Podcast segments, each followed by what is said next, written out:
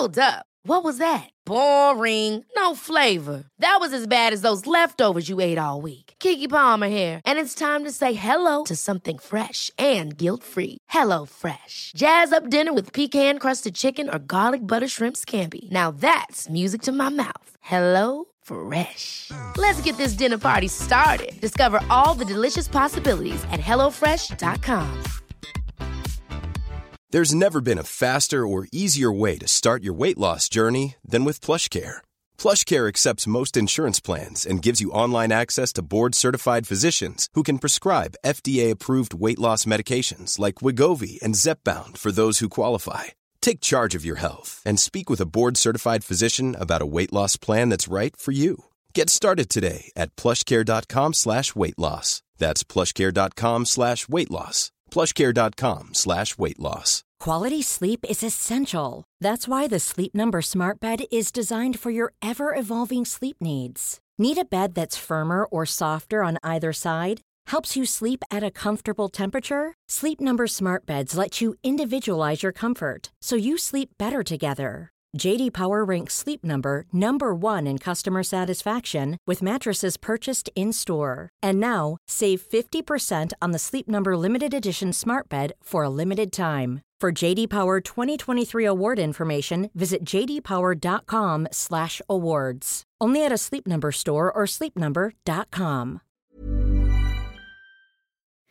Treningspodden presenteres i samarbeid med Yt Protein.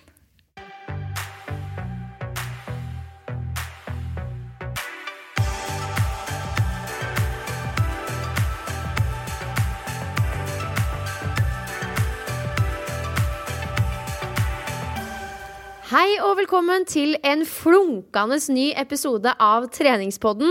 Jeg som snakker nå, heter Pia Seberg, og med meg har jeg Silje Torstensen. Og for en gangs skyld så har jeg fått lov til å ta introen, og det syns jeg er stas, Silje. Du, vi må jo omrokere litt på rollene bare for å utfordre oss sjæl litt, ikke sant? Absolutt. Det er viktig med å fortsette å utvikle oss, Silje, selv om du er i Baliland og lever det glade liv. Um, og i dag så skal vi jo snakke om noe som jeg tror alle har et forhold til, nemlig grønnsaker.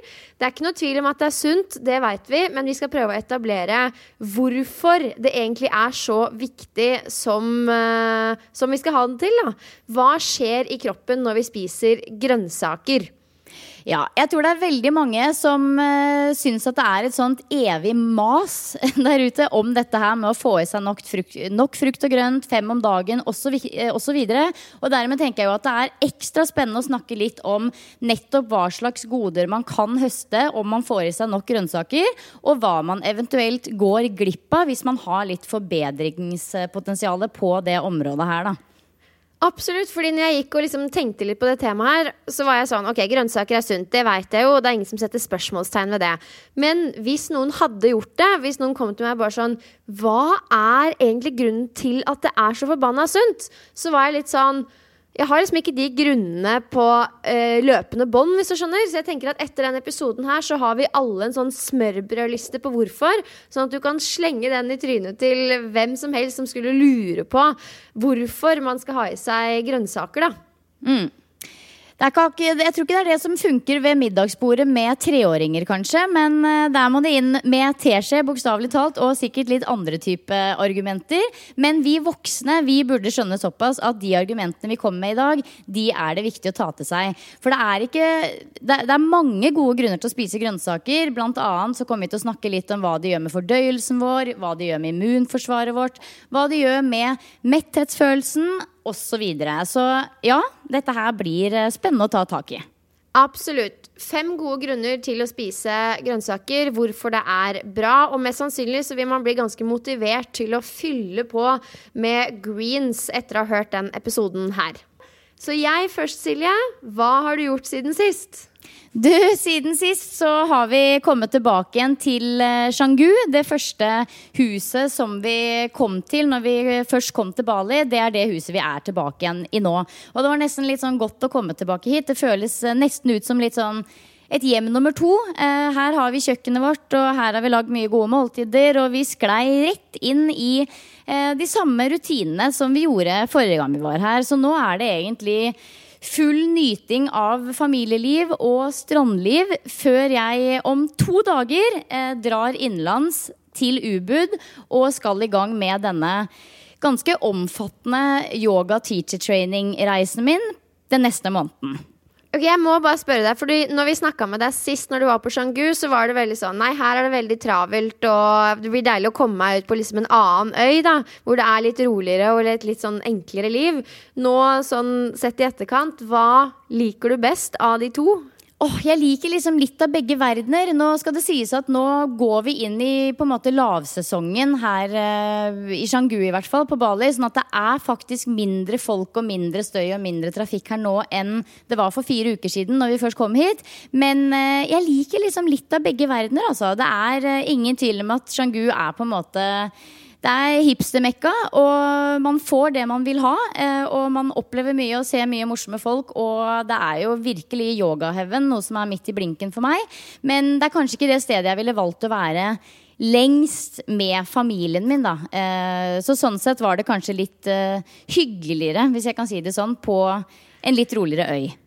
Ja, jeg leser den. Jeg syns du leverer bra om dagen, Silje. Instagram er, florerer av surfebrett, surfehår, strender, eh, trening med eng kroppsvekt, ikke minst yoga. Og når jeg sitter og ser på deg nå på mobilskjermen min, så har du jo da Håret ditt er jo alltid sånn fint surfeaktig.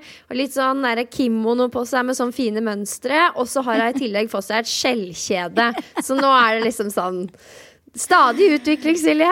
Nå er det no way back. Vet Du hadde, ikke, du hadde ikke glidd rett inn her i Norge, da, for nå har jo snøen, den første snøen kommet. Men eh, der hvor du er, så um, tipper jeg at du glir rett inn. Ja, og det er jo liksom noe med det å bare leve litt i det også. Og ikke stå på utsida og, og, og, og se på, men å faktisk være en del av det. Det er, eh, det er veldig fint, altså. Så ja, det blir eh, det blir litt skjellkjeder, og det blir litt hippiehår og det ene og det andre. Jeg er så enig. Altså, du, det er helt riktig å bare stupe inn i det med hud og hår. Og det skal du vel også nå som du skal til Ubud og ta yoga teacher training. Var det riktig? Det er helt riktig. Eller YTT, som vi eh, forkorter det med. Um, altså, nå har vi jo vært en måned på tur, og alle stedene vi har bodd og alle stedene vi har vært, har vært på en måte langs eh, kysten. Og det har vært veldig mye fokus på type strandliv og sjøaktiviteter, da, om jeg kan si det sånn. Men nå eh, reiser jo mann og barn til Australia om to dager, og da drar jeg inn i landet og skal bo i Jeg har ikke vært i Ubud før, men jeg hører at det er veldig mye sånn Det er mye rice fields, det er masse palmer, det er veldig grønt, flott. Veldig sånn spirituelt flott sted, da. Og nå de siste dagene så har det jo virkelig gått opp for meg at nå begynner jo faktisk virkelig denne yogagreia som jeg har eh, tenkt på og snakka om. og sett fram mot så innmari lenge. Så nå har jeg jo lest på, på pensum, eller ja, på den teoretiske kursmaterial alt det, Alle bøkene jeg skal gjennom, har jeg nilest nå de siste dagene. Eh, og ja, jeg kjenner at jeg, jeg er liksom klar, men jeg er også veldig eh, nervøs. Jeg kan ikke huske sist jeg hadde så store sommerfugler i magen over noe som helst, egentlig, eh, som det jeg har nå, da, i forkant av dette kurset. Så ja, det blir helt sjukt spennende, rett og slett. Åh, det blir så gøy. Altså, jeg gleder meg sånn til å følge deg. Og da må du virkelig stupe inn i det med hud og hår. Altså, Ta på deg run and relaxen fra topp til tå og si 'her er jeg'. Her er jeg, ja. Og jeg eh, er bare så sinnssykt spent på å møte gruppa som jeg skal bo og leve med og spise med og være med i en hel måned. Jeg kjenner jo ingen av dem, aner ikke hvilken land de er fra eller noe som helst. Aner ikke hvor mange det er. Jeg håper jo på da, at det er en litt mindre gruppe. Eh, at ikke det er liksom 30 stykker, men at det kanskje er i underkant av 20. For jeg vet at det er tre tre yogalærere som skal følge oss, eh, følge oss opp. Og det blir jo selvfølgelig mer tid til hver enkel jo mindre gruppa er. Men jeg aner ingenting. Jeg vet bare at det blir en veldig veldig hektisk måned. Det er lange dager. Det er veldig mye yoga. Jeg vet ikke akkurat hvordan timeplanen ser ut, men det vet jeg mer om i slutten av denne uka her. Eh, men det er, eh, vet at det er 90 minutter yoga ledet time hver morgen, og så er det 90 minutter, 90 eh, minutter ledet time hver kveld. Og så er det masse workshops og eh, teori og masse skole, rett og slett, imellom de timene der. Da. Så det er eh, fullspekket program. Eh, og det blir superspennende å virkelig se hva det går i, da. Da får du bare nyte livet som jeg sier fri, ja. det er jo ikke helt riktig å si, men i hvert fall nyte den tida hvor du ikke har noe å gjøre, for det høres ut som det blir et travelt program, for å si det mildt. Det blir et travelt program, og jeg, jo, jeg, kjenner jo også på at det kommer til å bli en grinefest uten like å si ha det til disse ungene som skal reise langt vekk eh, i mange uker. Men eh, jeg har jo vridd hodet mitt på dette her mange ganger på hvordan jeg skal få det til, og det er ingen tvil om at dette her er den beste måten å gjøre det på. Jeg har ikke noe kapasitet der oppe til å verken være med dem eller være noe god mamma. Så det at de reiser et annet sted i den perioden, det er det beste for alle, men det kommer til å være rart å være ute uten flokken sin så lenge som, eh, som det det blir, da. Det gjør det. Ja, det skjønner jeg så godt. Men det, jeg, jeg, tror innerst inne at det kommer til å være verdt det for deg, som du sier, fordi du har tenkt på det så sjukt lenge, da. Jeg er mentalt forberedt. Men jeg må jo også spørre hvordan det går med denne treninga di. Et par setninger om det før jeg uh, gjør mitt inntog. Er du fortsatt liksom in a good flow med både løping og styrke og yoga og det som er, eller? Ja, egentlig så er jeg det. Altså, jeg har jo løpt veldig mye på strendene helt fra dag én, egentlig. Og nå de siste ukene så har jeg også begynt å løpe en del barbeint. Jeg har jo Altså på helt fram til den siste uka eller to så har jeg egentlig løpt med sko og vært egentlig også litt sånn opptatt av at jeg skal bevare eh, den følelsen av å ha på sko. For jeg går jo stort sett barbeint eller med flipflops ellers. Og jeg har så, hatt så mye fotissues opp igjennom at jeg vil liksom at føttene mine skal inn i et par med sko én gang i uka. Bare sånn at jeg ikke får helt uh, store problemer med det når jeg kommer igjen. da Men nå har jeg løpt litt barbeint på stranda de siste ukene, og det var altså så rart i starten. Jeg har aldri vært så støl noensinne som det jeg var under føttene. Men uh, nå er liksom kroppen blitt vant til det også, og det er uh, faktisk ganske digg. Så jeg tror jeg kommer til å kombinere løping både med på en måte barbeitløping og skoløping framover. For da løper du på stranda der hvor det er litt sånn hardt. Så det er ikke sånn at du liksom synker ned i sanda for hvert steg, men du, har, liksom, du lander greit på toppen. Yes, Akkurat her jeg er nå, så er det hard og flat nok strand til at du kan løpe barbeint. Og det som Grunnen til at jeg egentlig kutta de skoene, er fordi at når man skal løpe et godt stykke, da skal jeg liksom opp mot 10 km, så må jeg krysse en del elver langs stranda. Og da blei jeg så sjukt eh, Da måtte jeg jo liksom krysse disse elvene med sko. Og så var det et helvete å løpe med de skoene etterpå. Så det var derfor jeg egentlig begynte å løpe barbeint. Og det funker veldig, veldig bra. Og når det gjelder styrketreninga, så har jeg eh, fortsatt vedlikeholdt den og hatt noen fantastiske styrkeøkter eh, med egen kroppsvekt og liksom fulgt opp det programmet godt. Men jeg kjenner at nå i dag så hadde jeg en styrkeøkt rett etter frokost, og det var veldig, veldig bra. Men jeg kjenner også at det blir den siste nå før teacher-traininga. Og jeg kjenner at det er liksom vanskelig for meg å se hvorfor jeg skal drive og vedlikeholde noe så innmari nå som jeg vet at jeg går inn i en måned helt uten den type trening. Nå, nå er det Det var den styrkeøkta i dag. Skal bli godt å kjenne litt på stølhetsfølelsen i morgen. Og så er det yoga og kun yoga de neste fire ukene. Det høres yes. ut som en god idé. Du, men du, hvordan går det med deg og dette hjemmegymmet ditt? Nei, jeg lever jo livet med hjemmegym, ja da. Nå har jeg hatt en drøy uke, og det er virkelig sånn jeg vet at du skjønner hva jeg mener, Silje, og mange av dere som hører på. Det har virkelig økt livskvaliteten min. Altså, det er så luksus å ha det rigget der nede i kjelleren. Eh, faren ved det er jo Altså, jeg jobber jo mye hjemmefra, så som jeg snakka med kjæresten min om i går, det er jo sånn Når jeg var ute og trente, det var da jeg liksom så folk. Så nå er jeg jo bare hjemme i huset. så det er litt sånn skummel trend. For du vet jo at eh, mitt faste møtepunkt eh, med folk i jobbsetting var jo i hvert fall hver torsdag når vi spilte inn pod. Ja. Eh, men nå har jeg jo mista det òg, så nå er det bare sånn Det er me, myself and I store deler av uka. Men jeg, jeg syns jo det er mest ålreit. Men noen dager så blir jeg litt sånn Jøss, det her er litt spesielt òg. vi kan jo lage en sånn greie da om at vi prøver å se litt ekstra ålreit ut hver gang vi skal skype. Vi har jo sett det som noen takras begge to på disse Skype-møtene våre. Ja, og i dag er inget unntak. Jeg kommer rett fra dusjen i pappas hettegenser. Og jeg, jeg, måtte advare deg på forhånd, liksom. Bare sånn I dag har jeg ikke pynta meg. Ja, i dag ser du verst ut, men forrige uke så så jeg helt krise ut. Det er bare Herregud. Hårkurer i håret og Ja, jeg vet ikke hva. Men eh, vet du hva? Men det er faren. Faren, Jeg sier faren, for jeg elsker det jo òg ved å jobbe hjemmefra. Men eh, jeg vet jo at det her eh, Det er jo bare sånn periode som går over. For plutselig så er det supertravelt igjen, og man er ute på farta hele tida. Og det er da jeg gleder meg til å ha hjemmegymmet og kunne bli ferdig med dagens økt hjemme. Dusje hjemme. Slippe å pakke med meg liksom hele treningsgarderoben, men bare få det gjort hjemme. Så um, skikkelig god følelse. Men jeg kjenner jo at selv om man har et gym hjemme, så må man jo fortsatt på en måte komme litt over den dørstokkmila, selv om den ikke fins. Det er jo fortsatt litt sånn åh, skal jeg trene i dag, da? Hva skal jeg gjøre i dag? Eh, og jeg har løst deler av det ved å lage et styrkeprogram som passer eh, utmerket til hjemmegymmet, men jeg har også kommet opp med en ny idé som er litt sånn egoistisk motivert, fordi jeg kjenner at jeg trenger drahjelp, men så tenkte jeg på det når jeg trente i går. Det er jo ikke bare jeg som trener aleine. Hjemmegym eller ikke, så er det jo det de fleste gjør når man er på Sats eller et eller annet annet treningssenter og skal ha seg en egentreningsøkt. da. Eh, så det er jo mange av oss, og da tenkte jeg kanskje vi kan slå oss litt sammen. Så min tanke er, Silje, det her er et forslag, og så må du si go eller ikke, da.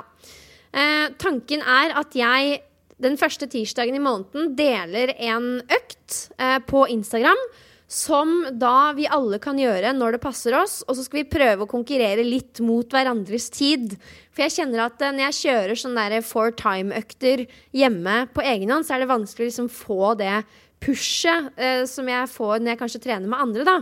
Men hvis jeg har en gjeng som jeg liksom gjør det litt sammen med, og vi deler hverandres tider, så er det litt lettere å kjenne at eh, søren heller, nå må jeg dra i gang kroppen. Skjønner du hva jeg mener? Jeg skjønner veldig godt hva du mener, og jeg tror ikke du er aleine om at uh, det fort gjort kan bli en pause i løpet av en, uh, et, et, et, en treningssession. Da, Um, som kanskje er litt lenger enn nødvendig her og der. Ik og kanskje spesielt sant. hjemme med hjemmetrening. Jeg merker det jo selv også. Den økta jeg hadde her i dag, rett etter frokost, unger og mann sitter og øver på klokka i det ene hjørnet, jeg står på matta mi i et annet hjørne, og det er jo fristende å ta seg litt av runde og høre hva de driver med, og kikke litt på telefonen og liksom nesten henge opp en klesvask, hvis du skjønner. Så det å sette seg noen mål om at ikke pausene skal bli lenger enn nødvendig, det er jo kjempebra. Og så tenker jeg at å skyte inn da at selvfølgelig trener man maksstyrke, altså trener man tung tung styrketrening, da, jo, da, skal man jo ha disse veldig veldig lange pausene for å klargjøre både nervesystem og muskulatur og hele sulamitten. Men er det litt mer sånn 10-12 repetisjoner, øvelser du er godt vant med osv., så, videre, så er det ikke nødvendig å sitte der og tvinne tommeltotter i fem minutter. Absolutt. Og det, altså, det, er jo sånn, når jeg trener tunge styrkeøkter, så er det jo helt konge. Da lager jeg omtrent middag mellom hvert sett. på en måte. Altså, sånn, det, det, er helt uh, eh, innafor. Men det er når jeg skal ha litt høyere intensitet, at jeg kjenner at uh, her må jeg grave litt dypere. da. Og sånn som jeg ser det, så er jo det super uh, mentaltrening, fordi man må være i stand til å på en måte pushe, pushe seg sjæl. Men dette blir da et verktøy. Og felles for alle disse øktene dere, det er at det er uh, greie vekter. Det blir kroppsvekt og litt lette vekter sammen med høyt tempo. Og det vil alltid være et sett med arbeid som du skal gjøre for tid. Uh, så øktene vil variere fra 20 minutter til 40-50 minutter. Og innenfor den tida så skal man da gjøre et sett med arbeid. Og så skal vi prøve kanskje å konkurrere litt mot hverandre. Eh, øktene kommer i hvert fall hver tirsdag, altså den første tirsdagen i måneden.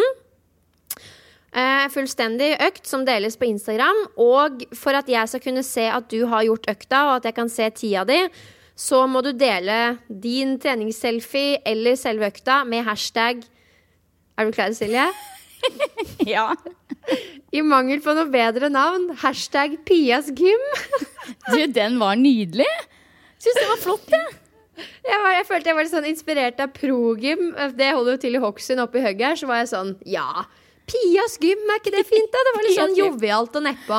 Du, det var veldig, en veldig folkelig hashtag. Og jeg eh, kommer nok til å ignorere disse utfordringene nå i november. Men i desember, Pia, da er jeg med 100% altså. Herlig. For jeg tenkte på liksom Pias challenge òg, men det blir litt for Funky Gine challenge, hvis du skjønner. Så da drar vi det litt ned. Pias gym. Pias gym. Og ja. Dette her, Denne episoden her kommer jo på en mandag, så jeg deler denne, denne, økta her på Instagram i morgen. Så hvis du hører episoden nå, så får du en liten sånn Da er du litt uh, i forkant. Uh, hashtag Pias gym Nummer én, det er 500 meter roing, og så 50 knebøy. 500 meter roing, 40 situps. 500 meter roing, 30 utfall framover på hvert bein. 500 meter roing, 20 pushups. Og til slutt 500 meter roing og 10 burpees. Det blir en Så den, den sitter, og jeg eh, spår at den økta her tar mellom 20 og 35 minutter. Jeg har ikke gjort den selv enda, men eh, innen denne episoden kommer ut, så har jeg jo både gjort den sjæl og delt den på Instagram med min tid, og oppfordrer da alle som vil, til å slå den tida. Kjempekult, Pia. Jeg digger jo alt som gjør at folk der ute blir engasjert og ivrige til å få seg en ekstra treningsøkt. Så dette her er jo bare helt fenomenalt. Og ikke minst gjør det nok at de aller fleste som hiver seg på økta, vil kjenne litt den derre pusten i nakken på at man bør eh, klare det på en uh, innafor tid. Da. Så jeg syns jo det her bare er dødskult. Ikke sant? Og da får vi litt treningsfellesskap, selv om vi ikke dessverre har mulighet til å møtes fysisk. Vi har andre liv, og vi må get on with our day. Men da kan vi ha hverandre litt i bakhodet. Så Pias gym, dere. Jeg spår det som en eh, suksess for eh, 2018 og 2019. Du, Kjempekult. Jeg, eh, jeg digger det. Og du, jeg så at det akkurat tikka inn en liten melding i innboksen her før vi begynte å spille inn, fra selveste Hanna Sundquist, som er redaksjonssjef i magasinet ShapeUp, som vi samarbeider med. Og hun eh, skriver det. Hun meddeler den store nyheten. Se her om at de søker nye ShapeUp-ambassadører nå inn i 2019. Og det er jo helt sjukt spennende. Og jeg tenker at dette her er jo verdt å nevne for treningspodden. Fordi det garantert er mange av de som hører på denne podkasten, som kanskje kjenner at dette, dette kunne vært noe for meg. Så jeg tenker at er du en person der ute som eh, er litt over gjennomsnittet glad i trening og er glad i å bruke sosiale medier aktivt. Har litt sånn freshe bilder på kontoen din og har et sunt, bra forhold til trening og mat og gode verdier som er litt sånn i samtråd med ShapeUp sine. Så ikke nøl med å sende inn. Jeg vet at den gjengen som er ShapeUp-ambassadører nå, de har det helt sinnssykt kult sammen. De får lov å være med på alt mulig av arrangementer og conventions og gudene vet hva i eh, samarbeid med ShapeUp. De får lov å teste produkter og klær, og de gjør veldig mye kule ting. Så mm, sitter det noen der ute nå og hører på som tenker at dette her kunne vært meg, jeg har lyst, send inn en søknad til Hanna. Absolutt. Og jeg føler at det her er sånn eh, Mange lurer på min vei til der jeg er i dag, liksom hvordan alt starta. Og en av mange grunner til det var at jeg kasta meg på alle muligheter som var. Altså Jeg sendte mail til ShapeUp flere ganger om at jeg ville være på cover. Jeg spurte om det jeg kunne få lov til å jobbe gratis. Kunne jeg skrive prøvesaker? Altså Jeg kasta meg på alt. Og det her er jo da en sånn ting som jeg liksom hadde kasta meg på med én en eneste gang. Så jeg tenker at hvis du kjenner det i magen nå, at bare sånn åh, det her hadde vært kult, gjør det. Ja, Det er ikke noe å tenke på, det er bare å gjøre det. Send mail til Hanna Sundquist på det nye bindestrek shapeup at eggmont.com. Yes. Og skriv i emnefeltet noe sånn 'Jeg er den nye ShapeUp-ambassadøren'. That's me. Fett. La oss da gå videre til dagens hovedtema, Silje. Nå har vi skravla lenge nok. Grønnsaker er på menyen. Yes. Dagens tema er som sagt hva som skjer i kroppen når vi spiser grønnsaker. Og I eh, ukens episode så tar vi utgangspunkt i en sak som har vært på trykk i magasinet ShapeUp.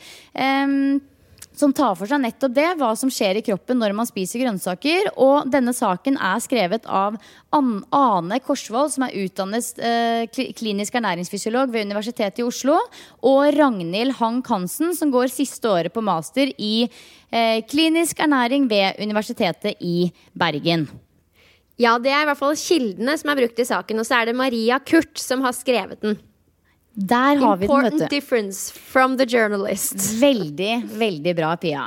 Jeg tenker i hvert fall at vi har sikre kilder her, og saken var utrolig fin, så vi tenkte at dette her må faktisk ut i poddeøret til eh, lytterne våre der ute.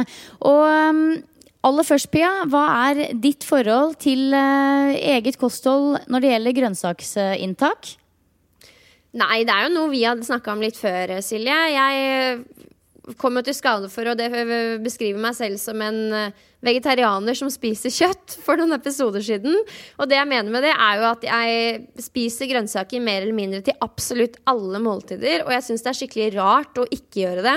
Um, det er jo perfekt magefyll, blant annet. Ikke minst så smaker det godt, og det finnes jo ikke noe som er sunnere og bedre for kroppen vår enn nettopp grønnsaker. Så jeg liker liksom å tenke på det som sånn jevnlige vitaminpiller som jeg vil og må ha. Og som gjør kroppen min ekstra robust overfor f.eks.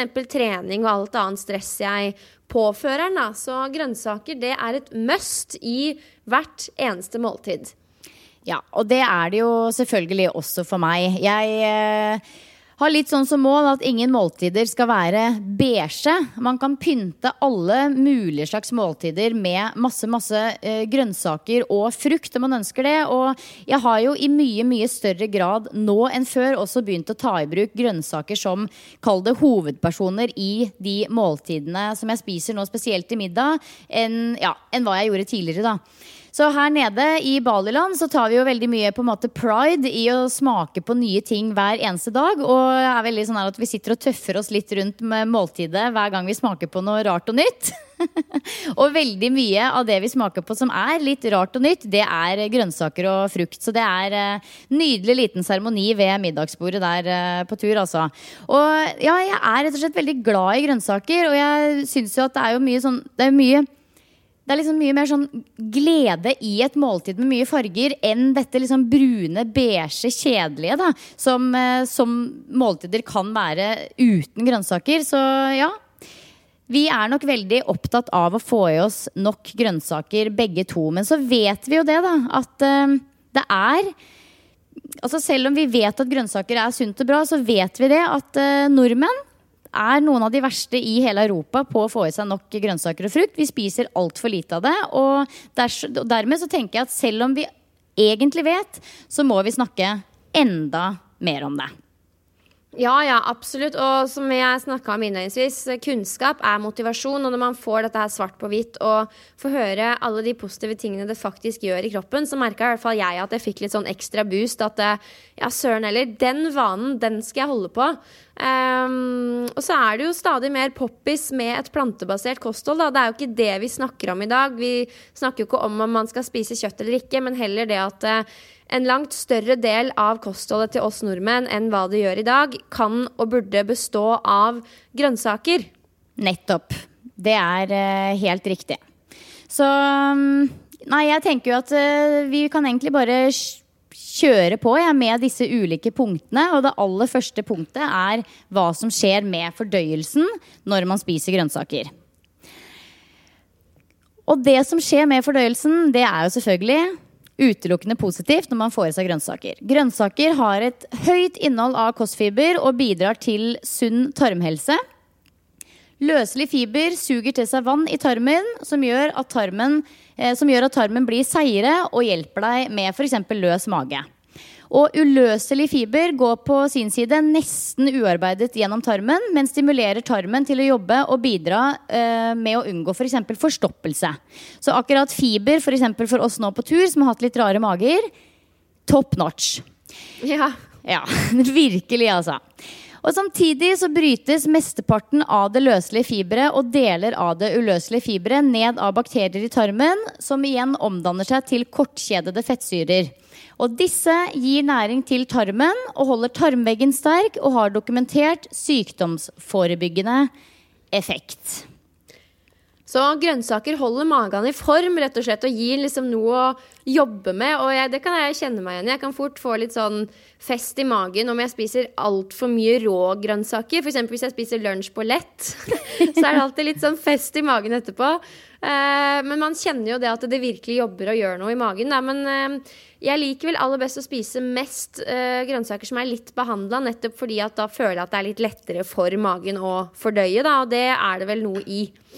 Det er det noe i, samtidig som det også er viktig å understreke at det er mer næringsstoffer i grønnsaker som ikke er i hvert fall svært tungt behandla. Altså hvis man ønsker å koke grønnsaker, f.eks., så bør man ikke koke dem i hjel, men spise de mer sånn eh, alla dente, eller hva det heter for noe på italiensk. Men eh, jeg også har jo den erfaringen av at magen eh, fungerer eh, veldig sånn i takt med hvor mye fiber jeg får i meg, og da gjerne gjennom grønnsaker. Og jeg har eh, vært på et par ferier, spesielt litt sånn derre type eh, hva skal jeg si, litt sånn der storbyferie i Sør-Europa med mye liksom bagett og mye fritert mat og lite grønnsaker. Og da er jeg altså så oppblåst og får nest, er nesten sånn på randen til forstoppelse. Og det er noe av det verste jeg vet om. Jeg, ville, jeg er kanskje litt rar, men jeg ville faktisk any day hatt sånn litt diaré enn litt forstoppelse. For jeg, jeg, klarer ikke å fokusere på noe annet enn at jeg ikke får gått på do. Hvis jeg ikke får gått på do. Nei, ikke sant. Og da var vel du fornøyd når du spiste vegansk den måneden? Var du ikke på do hele tida da? Da var jeg på do hele tiden. Og det mm, det, det, det, tror jeg kanskje er noe som eh, Jeg tror nok muligens, det vet jeg ingenting om, men det er godt mulig at veganere går på do oftere enn oss eh, andre. Men eh, det er nok mulig at kroppen også venner seg til det i, i litt større grad. Altså Nå spiser jeg jo også eh, ikke bare plantebasert, men jeg, spi, jeg, spiser egg og jeg spiser litt melkeprodukter, men jeg spiser ikke kjøtt. Og jeg har jo ikke den samme på en måte trangen til å gå på do hele tida nå som det jeg hadde i den veganermåneden min i august. Eh, det kan jo hende at kroppen venner seg litt til det. Jeg vet ikke. Absolutt. Ok, Så det var fordøyelsessystemet. Har du noen tanker om hva som skjer med immunforsvaret? Det må jo utelukkende være bra. Jeg tenker jo, Hvis man er på sånne fancy smoothiebarer, og sånn, så heter jo alltid de liksom De grønneste smoothiene de heter alltid immune boost eller et eller annet sånn energizer boost, immunity boost. Altså det er et eller annet sånt som har med immunforsvaret å gjøre i den tittelen. Så ja, mistenker vel at det er positivt. Ja, et sunt og variert kosthold kan jo bidra til at vi får mye bedre evne til å stå imot sykdom, som jo er et mål for de fleste av oss. Eh, frie radikaler er forbindelser som kroppen vår produserer naturlig, og som immunforsvaret vårt trenger små mengder av for å fungere optimalt. Røyking, stress og sykdom det øker produksjonen av frie radikaler utover det kroppen lager selv. Og over tid så kan det føre til oksidativt stress, som kan skade cellene våre. Eh, antioksidanter, som det da finnes masse av i grønnsaker, det nøytraliserer de frie radikalene og kan på den måten beskytte oss mot celleskader, kreft og annen sykdom. Også kostfiber fra grønnsakene kan virke forebyggende ved at det gir næring til tykktarmbakteriene, litt sånn ref det vi snakka om med fordøyelsen, og bidrar da til en sunn tarmflora. Så eh, det her er virkelig sånn energi til immunforsvaret, og det er jo litt det jeg snakka om innledningsvis, og som er motivasjonen min til å fylle på. Eh, det gir liksom kroppen vår våpenet den trenger for å stå imot alt det stresset som kommer utenfra. Mm. Og vi vet jo det at det finnes jo all mulig slags uh, vitaminpiller og vitaminbooster og alt mulig slags tilskudd der ute av alt mulig rart. Men vi vet jo også det at ting som kommer i naturlig form, det tar kroppen opp på en bedre måte. Og sammensetningen er såpass mye bedre at hele pakka blir bedre om det kommer i en naturlig form, kontra det å ta f.eks. vitamintilskudd. Sånn at um Prøv å få i dere så mye dere kan, og rådfør dere eventuelt med helsepersonell hvis dere mistenker at dere må ta eh, tilskudd av et eller annet. Absolutt. Jeg husker ikke hvor jeg leste det. Det er 100 år siden.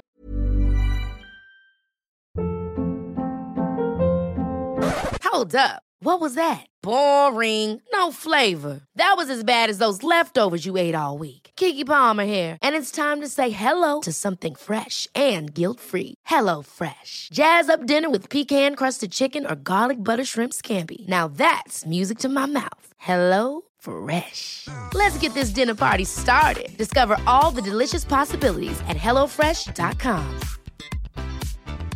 Many of us have those stubborn pounds that seem impossible to lose, no matter how good we eat or how hard we work out. My solution is PlushCare. PlushCare is a leading telehealth provider with doctors who are there for you day and night to partner with you in your weight loss journey. They can prescribe FDA-approved weight loss medications like Wagovi and Zepbound for those who qualify. Plus, they accept most insurance plans. To get started, visit plushcare.com slash weight loss. That's plushcare.com slash weight loss. A lot can happen in three years, like a chatbot may be your new best friend. But what won't change? Needing health insurance. United Healthcare Tri Term Medical Plans, underwritten by Golden Rule Insurance Company, offer flexible, budget friendly coverage that lasts nearly three years in some states. Learn more at uh1.com. Det har bare festa seg så sykt at eh, legen til Petter Northug Han ble spurt liksom Ja, hvordan holder du deg frisk i Altså, det var et eller annet sånt, og da var han sånn Jeg spiser en paprika om dagen. Det er, finnes ikke noe som er mer C-vitaminrikt enn det. Eh, og det bare husker jeg festa seg så veldig, da, så jeg spiser også en paprika om dagen. Inspirert, med andre ord. ja, veldig. All right. Med den generelle helsen, Pia, det må vi også ta for oss. Dette er jo tross alt en helsepodkast. Grønnsaker er en viktig del av et variert, sunt kosthold som bidrar til god helse. Et høyt inntak er f.eks. For forbundet med lavere forekomst av overvekt og fedme. Grønnsaker har et lavt energiinnhold, samtidig som de gir en langvarig metthetsfølelse. Med andre ord så kan du spise masse, masse enorme mengder med grønnsaker med veldig god samvittighet. Kostfiber kan også bidra til å senke kolesterolet, stabilisere blodsukkeret, gi bedre fordøyelse og redusere risikoen for hjerte- og karsykdom, diabetes 2 og tykktarmskreft. Ikke verst. Så den generelle helsa får, eh, får seg en boost ved å spise grønnsaker. Det kunne jeg nesten gjetta meg til. Ja, og det er jo også et eller annet med hele liksom, følelsen av helse. Altså, altså, jeg vet ikke om det gir mening, men for meg så er det veldig sånn jeg føler liksom med hele meg at jeg bedriver med helse når jeg trener og når jeg spiser grønnsaker. Og det er noe med bare hele følelsen kontra det å ha en sånn ordentlig eh, hamburgerhelg. Holdt jeg på å si. Jeg elsker hamburger og en halvliter òg, liksom. Det er ikke det, men hvis du bare går i det i tre dager i strekk, da er liksom ikke den der følelsen av at du lever og ånder helse, den er ikke, den er ikke like høy da som hvis du får i deg masse digge grønnsaker og eh, et eh, fargerikt eh, kosthold. Enig. Så da har vi vært igjennom både fordøyelsen, immunforsvaret og den generelle helsa. Og så er det på tide å snakke litt om dette her med stressnivå. For å spise masse grønnsaker, det kan gjøre deg bedre rusta til å stre takle stress og indre uro, spesielt i hektiske perioder. Eh, fordi magnesium og kalium fra grønnsakene får blodårene til å slappe av, og bidrar derfor til å senke blodtrykket. Magnesium skal jo også kunne gi bedre nattesøvn, og disse to mineralene finner du spesielt mye av i grønne bladgrønnsaker, som f.eks. spinat, men også asparges, avokado, brokkoli, gulrøtter og sopp.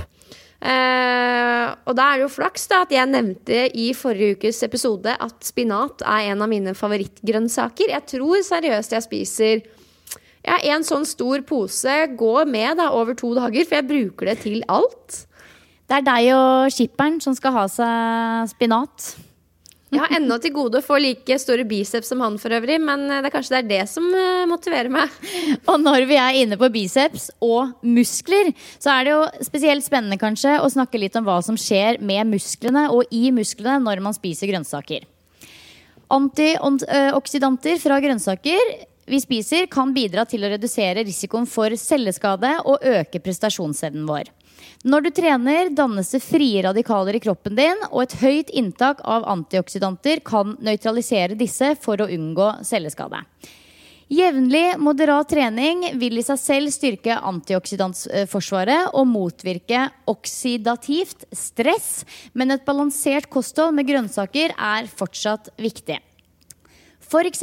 bidrar kalsium til å binde sammen og aktivere proteiner som er sentrale i muskelcellene, og som bidrar til energi, til muskelsammentrekninger, slik at vi kan prestere enda bedre på trening.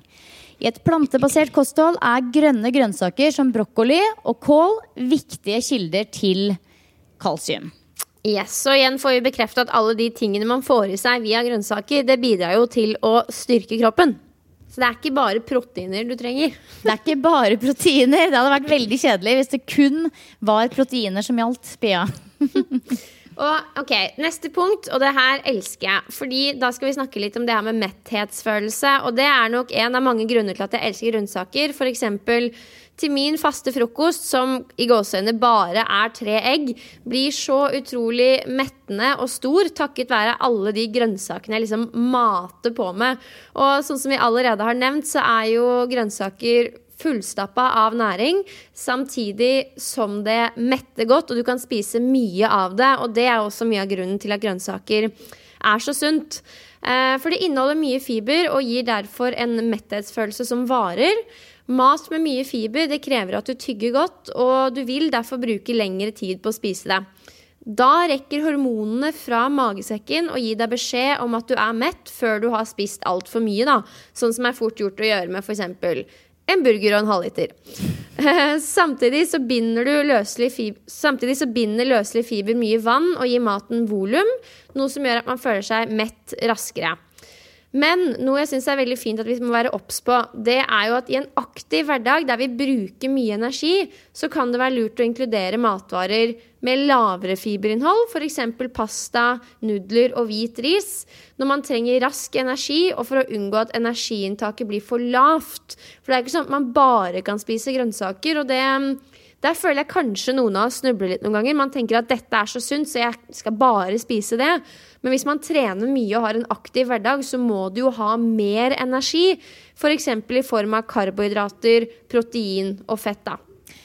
Um, så kombinere grønnsaker med sunne fettkilder, f.eks. olivenolje, avokado eller fet fisk, bidrar også til å dekke energinivået på en god måte.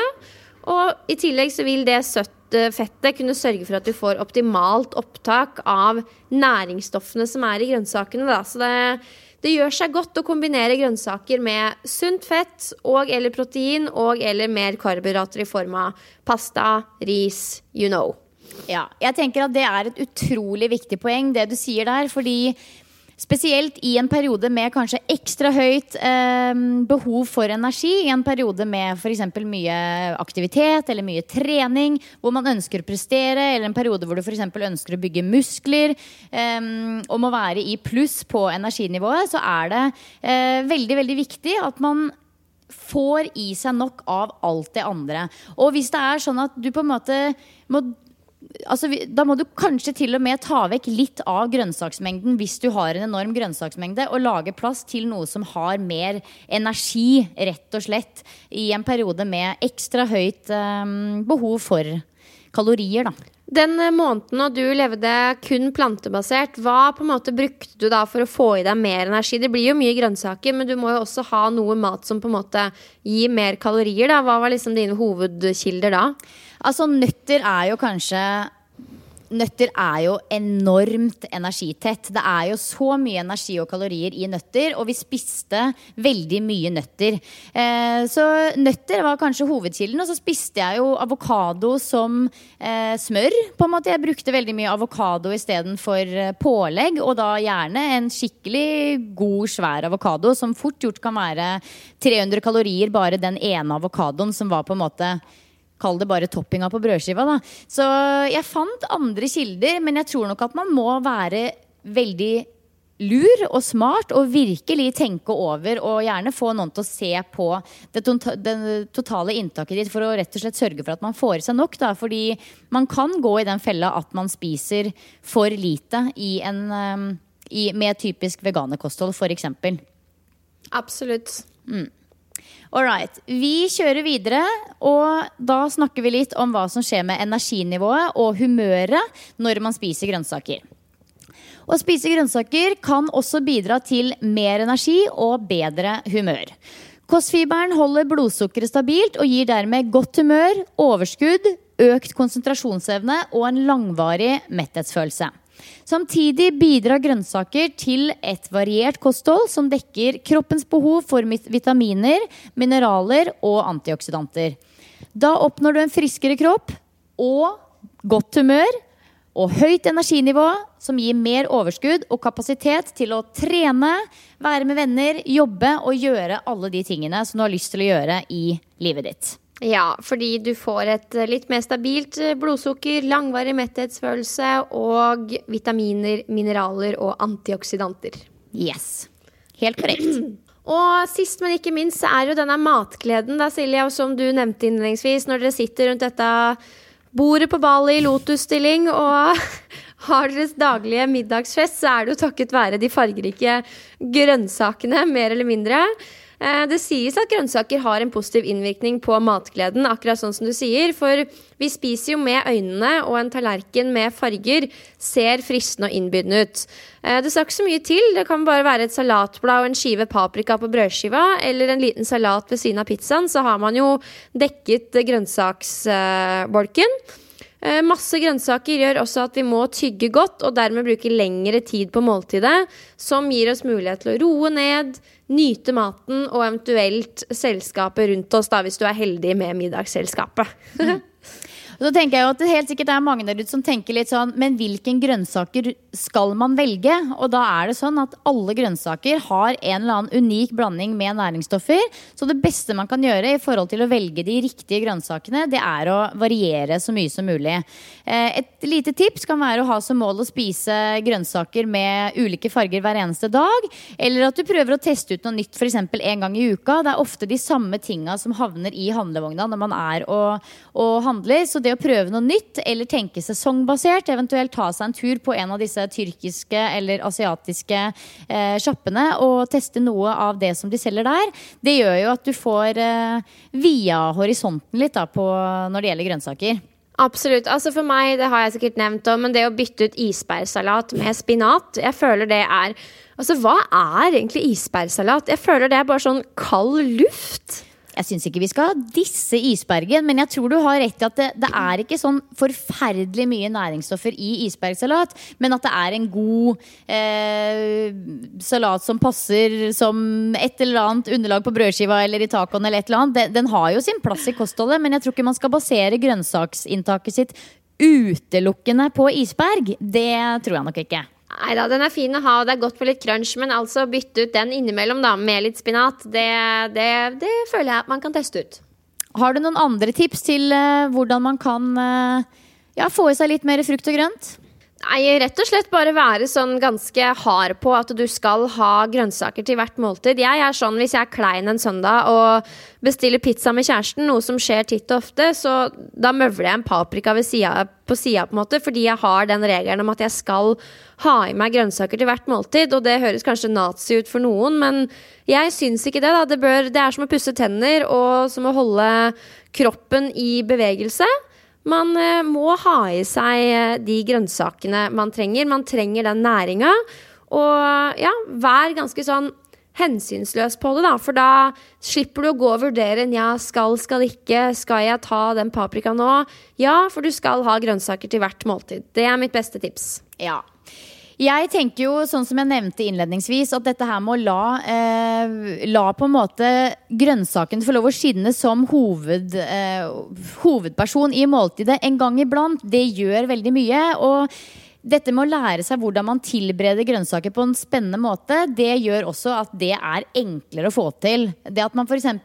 lærer seg hvordan man baker grønnsaker på en god måte med hjelp av fine oljer, smakfulle krydder osv., eh, bidrar f.eks.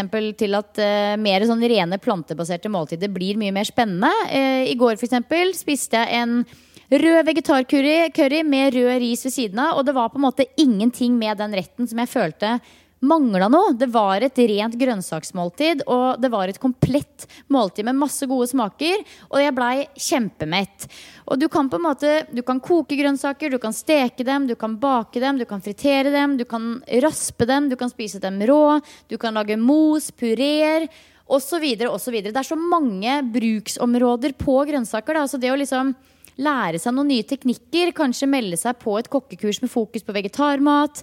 Eh, og, eller lese seg opp på en bok. Altså, jeg lover, du blir ikke skuffa. Og som en liten utfordring så kan jeg utfordre lytterne til å teste en dag i uka med vegetarisk kost. Altså rett og slett en dag i uka med kun eh, plantebasert. For det, det jeg lover dere, dere blir ikke skuffa.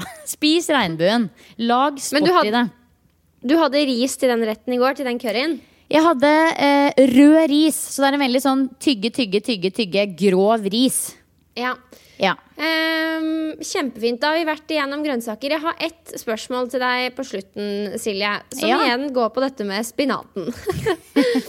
Fordi jeg har hørt så ofte nå, du vet jo at jeg prøver jo å bli klokere på dette her med vegetarisk kosthold, kjøtt, protein, vegansk, altså hele den regla der. Um, og en påstand jeg hører ofte, er at eh, det er så mye protein i spinat. Og så øh, gjorde jeg litt research, enkelt og greit, gikk inn på matvaretabellen og sjekka hvor mye protein det er i 100 gram spinat. Eh, Og det er 3 gram. 3 gram protein per 100 gram spinat.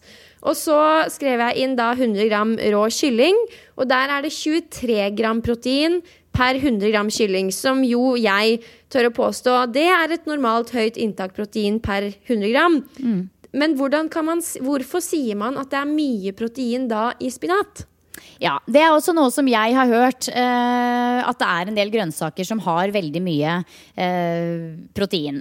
Og det stemmer til en viss grad, men jeg tror på en måte at det er lagt fram på en litt sånn feil måte innimellom. For jeg, jeg tror det er en del der ute som rett og slett ikke aner at det faktisk er proteiner i en del grønnsaker. Altså spinat, kinakål, eh, brokkoli, grønnkål. Det er grønnsaker som faktisk har en del proteiner i seg. Men sammenligna med f.eks. kylling, så har det et veldig lavt innhold med proteiner. men Greia er at proteinene utgjør en veldig stor prosentandel av kaloriene.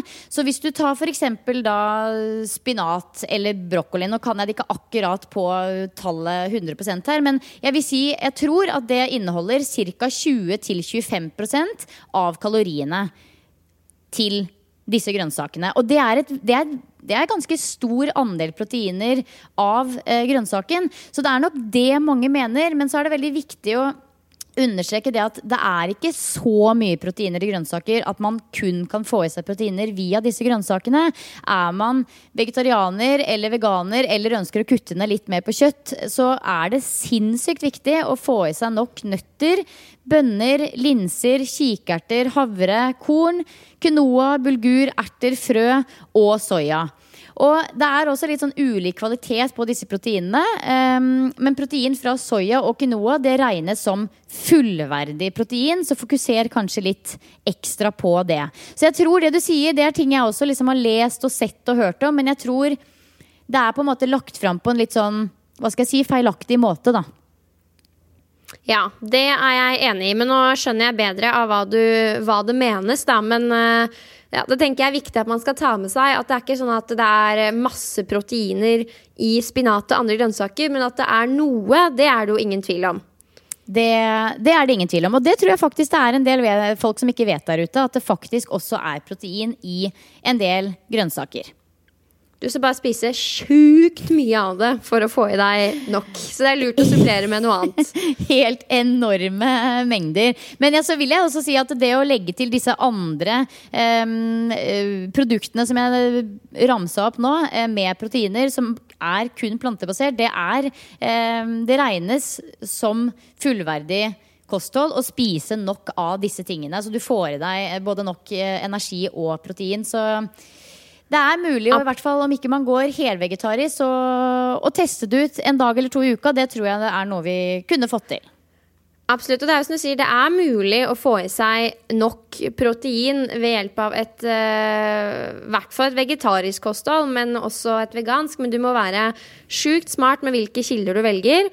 Og eh, jeg driver jo fortsatt og utdanner meg rundt dette her, men jeg står fortsatt ved det at det er ganske mye vanskeligere å få i seg kanskje litt ekstra protein når man trener styrke og liksom er opptatt av det gjennom et vegansk og vegetarisk kosthold, men at det er mulig, det er det ikke noe tvil om. Nei.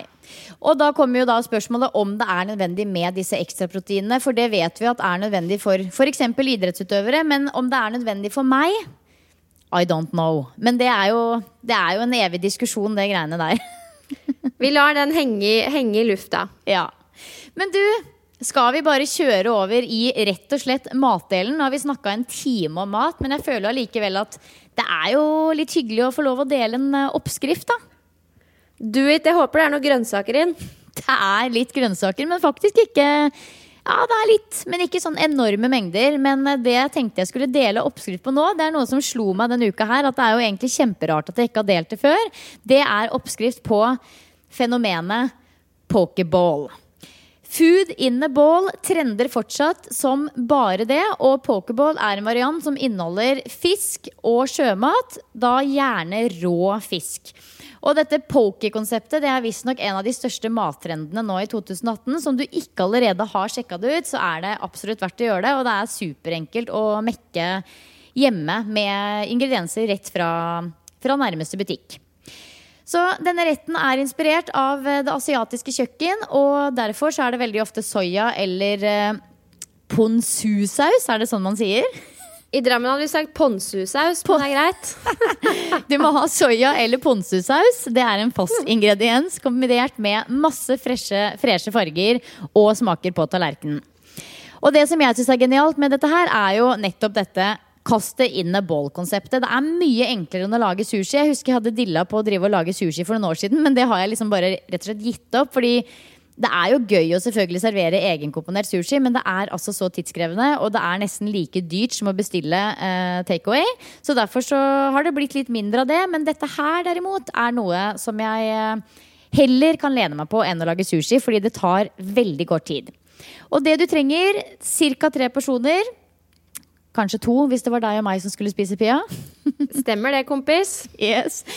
Det er 400 gram med laks, gjerne f.eks. salmalaks i terninger. Eh, Du trenger sushiris, og det du eventuelt måtte trenge med sushiris, det ser du på hylla i butikken. Det står bak på risen.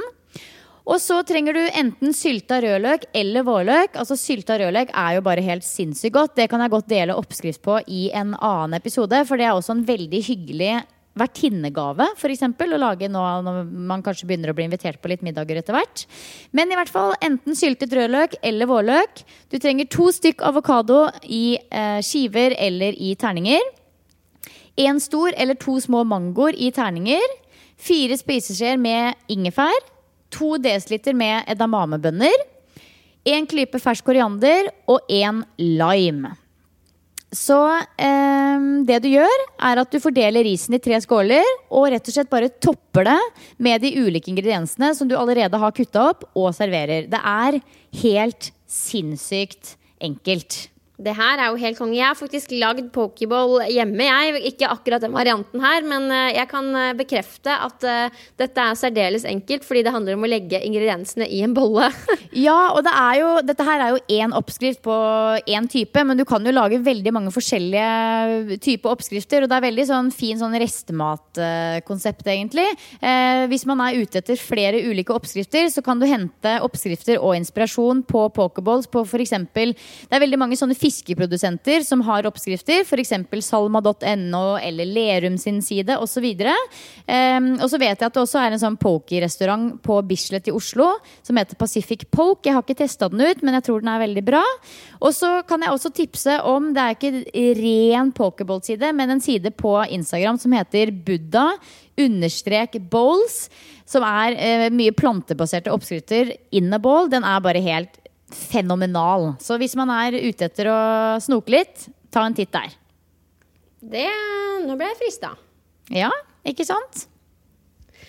Nice, Silje. Da har vi fått litt matinspo også på tampen. Og eh, jeg tenker at det er på tide å runde av, ettersom vi som du sier, har snakka i en drøy time om mat og grønnsaker. Eh, Men jeg håper jo at dere som lytter ble inspirert til å nettopp spise mer grønnsaker. Og hvis dere gjør det allerede, gi deg selv en svær klapp på skulderen, for du gjør kroppen din, helsa di hodet ditt en megatjeneste. Så spread the word også, tenker jeg. Ja, og jeg tenker at det, det er liksom Jeg tror, sånn som jeg også sa i, i introen, at det er en del som føler at liksom, det er mye mas over dette eh, over dette grønnsaksgreiene. At det er liksom nesten sånn grønnsakshysteri. Men vi vet jo det at vi ligger liksom i bunnlinja i Norge på dette her med å få i seg nok. Så det er en grunn til at man må snakke høyt om det. Selv om alle vet det, så må man kanskje snakke enda mer om det for å faktisk få det inn. Da. Man må ha det inn med teskje noen ganger. Så hvis du vet om det er noen der ute som burde spist litt mer grønnsaker enn det de gjør, be de høre på denne episoden. Ja, send denne episoden her. Ja. Eh, Men du, helt på tampen så har jeg lyst til å minne lytterne våre på en ting. Fordi 17. og 18. november så er det NIH-convention her i Oslo. Eh, på Norges idrettshøgskole oppe på Sognsvann. Og der skal bl.a. treningspodden være til stede. Det er jo sjukt trist at jeg må stille på egen hånd, men jeg har tatt på meg oppgaven og sagt at jeg har med Silje i hjertet mitt. Men eh, det er altså bare meg som stiller, og jeg skal få lov til å intervjue eh, Funky Gine og Sundgodt Borgen om dette her med kropp, kroppspress, influensere og hele den regla der. Så jeg tenker at eh, hvis noen av dere som lytter kunne tenke dere å joine, så er dere hjertelig velkommen til det. Eh, det er også 17. og 18. november, og det er jo Altså Det er jo hovedsakelig en treningskonvensjon for oss som jobber med treningssilje, men jeg tenker jo år etter år at her kunne jo alle vært med. For det er jo, eh, spesielt dere som lytter på treningspodden, det er jo en convention for alle som er interessert i trening, egentlig. Er du ikke enig? Absolutt. Altså, jeg tenker jo at uh, ja, denne konvensjonen er definitivt um, Altså Målgruppa er jo instruktører og PT-er og andre folk i bransjen. Men har man en kanskje en litt sånn ekstra stor interesse for trening. Da, at det på en måte er litt sånn, det er det du lever og ånder for ved siden av jobben. Da er det absolutt mye der du kan uh, få med deg som, som, du kommer til å lære veldig mye av. Og noe av det er kanskje litt ekstra sånn for instruktører. Altså Det kan jo være en egen workshop om musikkanalyse, hvis du skjønner. Kanskje ikke så spennende hvis du ikke har gruppetrening. Men eh, så kan det også være en annen workshop som handler rett og slett om styrkeløft. Og det, altså det, er alt mulig. Da. Det er jo, jeg vet ikke hvor mange gruppetimer og foredrag og workshops det er, men det er virkelig veldig, veldig, veldig stort program. Og det er ingen tvil om at det er den største og også den beste conventionen i Norge, spør du meg. Absolutt. Så hvis du har lyst til å sjekke ut mer om programmet, så kan du gå på nihaktiv.no. Der ser du hele programmet for både lørdag og søndag. Jeg skal altså ha, gjøre dette intervjuet i regi av Treningspodden. Jeg skal holde et foredrag om uh, sosiale medier og formidling av helse i sosiale medier. Og i tillegg til en del treningstimer. Og hvis du går inn da på nihaktiv.no og ser at shit, pommes frites, dette vil jeg være med på, så kan du bruke rabattkoden vår. Eller min, da, men jeg sier vår. Eh, og da får du eh, hele helgen for 1490 kroner. Eh, som vanligvis hadde kosta da 2190, så det er en ganske sånn god rabatt. Eh, og da skriver du rett og slett bare inn Pia-NIHAC. Det var Pia bindestrek NIHAC når du melder deg på, og så får du da denne rabatten. Du, knall, knallbra. Jeg kjenner at akkurat den helgen der, den uh, er det nesten så jeg kunne satt meg på fly og kommet hjem for. Fordi det er et av høydepunktene i jobblivet mitt. Å få lov å være med på den konvensjonen der, det er bare så sinnssykt gøy. Og det er så innmari hyggelig å møte andre folk i bransjen som har de samme tankene og erfaringene og alt dette her. Så ja, jeg unner deg å kose deg litt ekstra da. Og jeg vet jo at uh, du kommer til å representere treningspodden 110% Pia. Så jeg gleder meg til å se at noen forhåpentligvis filmer deg på scenen som intervjuer Funkygine og Sundgodt Borgen. Vi må dra i gang en lita livesending der, tenker jeg. Ja, det må vi faktisk. Sinnssykt gøy. Herregud. Jeg kjenner jeg er liksom stolt av at treningspodden har blitt eh, dratt inn også på Norges idrettshøgskole sin arena. Det skal vi være stolte av. Ja, det er faktisk litt goals. Klapp på skulderen til oss. ja. Du, vet du hva, Pia? Nå begynner det å bli demmere her på Bali. Nå er klokka 17.57. Solnedgang om eh, fem-ti minutter. Og vi skal eh, snart lage oss noe mat. Så deilig. For min del så har dagen nesten akkurat starta, så jeg skal sitte hjemme og jobbe litt før kvelden bringer eh, PT-kunder og crossfit-trening med mannen. Og sånn på tampen så vil jeg nok en gang minne dere på hashtag Pias gym. Hvis du hører denne episoden her i etterkant av når den ble publisert, så kan du også gå inn på Instagram, og så finner du da eh, disse øktene under den hashtagen. Så jeg, jeg, håper jo at jeg får med mange, sånn at jeg kan ta med meg den motivasjonen inn i mitt hjemmegym. Jeg vet at du får med deg mange på den eh, greia der, Pia. Og så tenkte jeg også å si bare et par ord om liksom, treningspodden videre. Det høres ut som jeg skal flytte inn i en hule de neste fire ukene. Men jeg skal altså bo på en ganske sånn ålreit retreat. Og det står på nettsiden at det er bra wifi der, så vi eh, satser egentlig på at vi kommer til å få klart å lage noen podkaster der. Det er mulig det blir en publisering uten meg neste uke. Det er mulig, for jeg vet ikke helt hvordan eh, timeplanen min ser ut. Men jeg tror vi skal klare å få til i hvert fall to eller tre podkaster når jeg er på retreat. Eh, det er liksom noe av det med å Luksusen med å bli litt eldre. At man velger en yogautdanning som koster litt mer for å bo litt bedre. Absolutt. Jeg liker ja. det. Men det er bra vi kan følge deg videre. Jeg føler det har liksom bidratt til å løfte podkasten litt. At vi kan følge deg på tur og høre om alle de perspektivene du får når du reiser. Da. Så jeg er helt sjukt glad for at vi kan fortsette som før. Ja, jeg håper jo at de fleste ser på det på den måten. Det kan jo hende også hende at det er noen der ute som syns at yoga er dørgende kjedelig. Men eh, jeg tenker jo at jo mer jeg lærer om yoga, jo mer skjønner jeg jo på en måte eh, at dette her handler jo om så veldig, veldig, veldig mye mer enn bare disse stillingene og, og den fysiske eh, praksisen da, som vi kjenner til gjennom f.eks. treningssenteryoga. Det handler så mye mer om rett og slett utvikling som menneske og, og, utvikle seg som medmenneske. Og lære seg til å gjøre gode handlinger for seg selv og andre. Og det handler om forandring, og det handler om å på en måte eh, vise til noe som er større enn seg sjøl. Og jeg tror at det er så mye med yogaen som vi alle der ute eh, hadde trengt litt mer av. Så mm, ja, mer av det etter hvert. Ja, jeg er jo en av de som syns det er litt dørgende kjedelig, så hvis ikke fortvil dere. Jeg skal holde Silje i tøylene, sånn at hun får slippe til akkurat nok til at vi får liksom litt kunnskap, men det, det, stopper der. Ja, jeg skal uh, trekke det ned på jorda så godt jeg kan, men uh, jeg er på en måte på et uh, punkt nå hvor jeg syns det er fantastisk å sjante i starten og i slutten av en yogatime. Noe jeg syns var forferdelig kleint for bare fire uker siden. Så ja, Å, herregud. vi er der. Nå begynner det. Ja. Vet du hva, Nå tror jeg du skal ta dette skjellkjedet ditt og rushe ned på stranda og se solnedgangen. Nå er klokka snart ni òg, så da må du legge deg. Det er nettopp det. Det er nettopp det. Veldig hyggelig å snakke med deg, Pia. Og veldig hyggelig å få lov til å være med og fortsette å lage denne podkasten. Eh, vi digger dere. Det er sykt hyggelig å se når dere nevner oss på Instagram, og når dere skriver meldinger til oss. Og ja, fortsett med det, og ha en fantastisk fantastisk uke. Yes, og så poddes vi om nettopp en uke. Ha det! Ha det!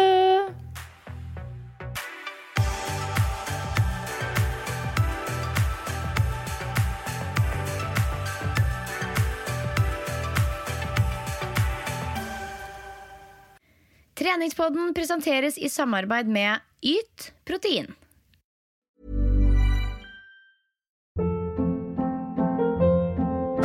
Hold up. What was that? Boring. No flavor. That was as bad as those leftovers you ate all week. Kiki Palmer here, and it's time to say hello to something fresh and guilt-free. Hello Fresh. Jazz up dinner with pecan-crusted chicken or garlic butter shrimp scampi. Now that's music to my mouth. Hello Fresh. Let's get this dinner party started. Discover all the delicious possibilities at hellofresh.com. Hey, it's Paige DeSorbo from Giggly Squad. High quality fashion without the price tag. Say hello to Quince. I'm snagging high-end essentials like cozy cashmere sweaters, sleek leather jackets, fine jewelry, and so much more. With Quince being 50 to 80% less than similar brands. And they partner with factories that prioritize safe, ethical, and responsible manufacturing. I love that. Luxury quality within reach. Go to quince.com slash style to get free shipping and 365 day returns on your next order. Quince.com slash style.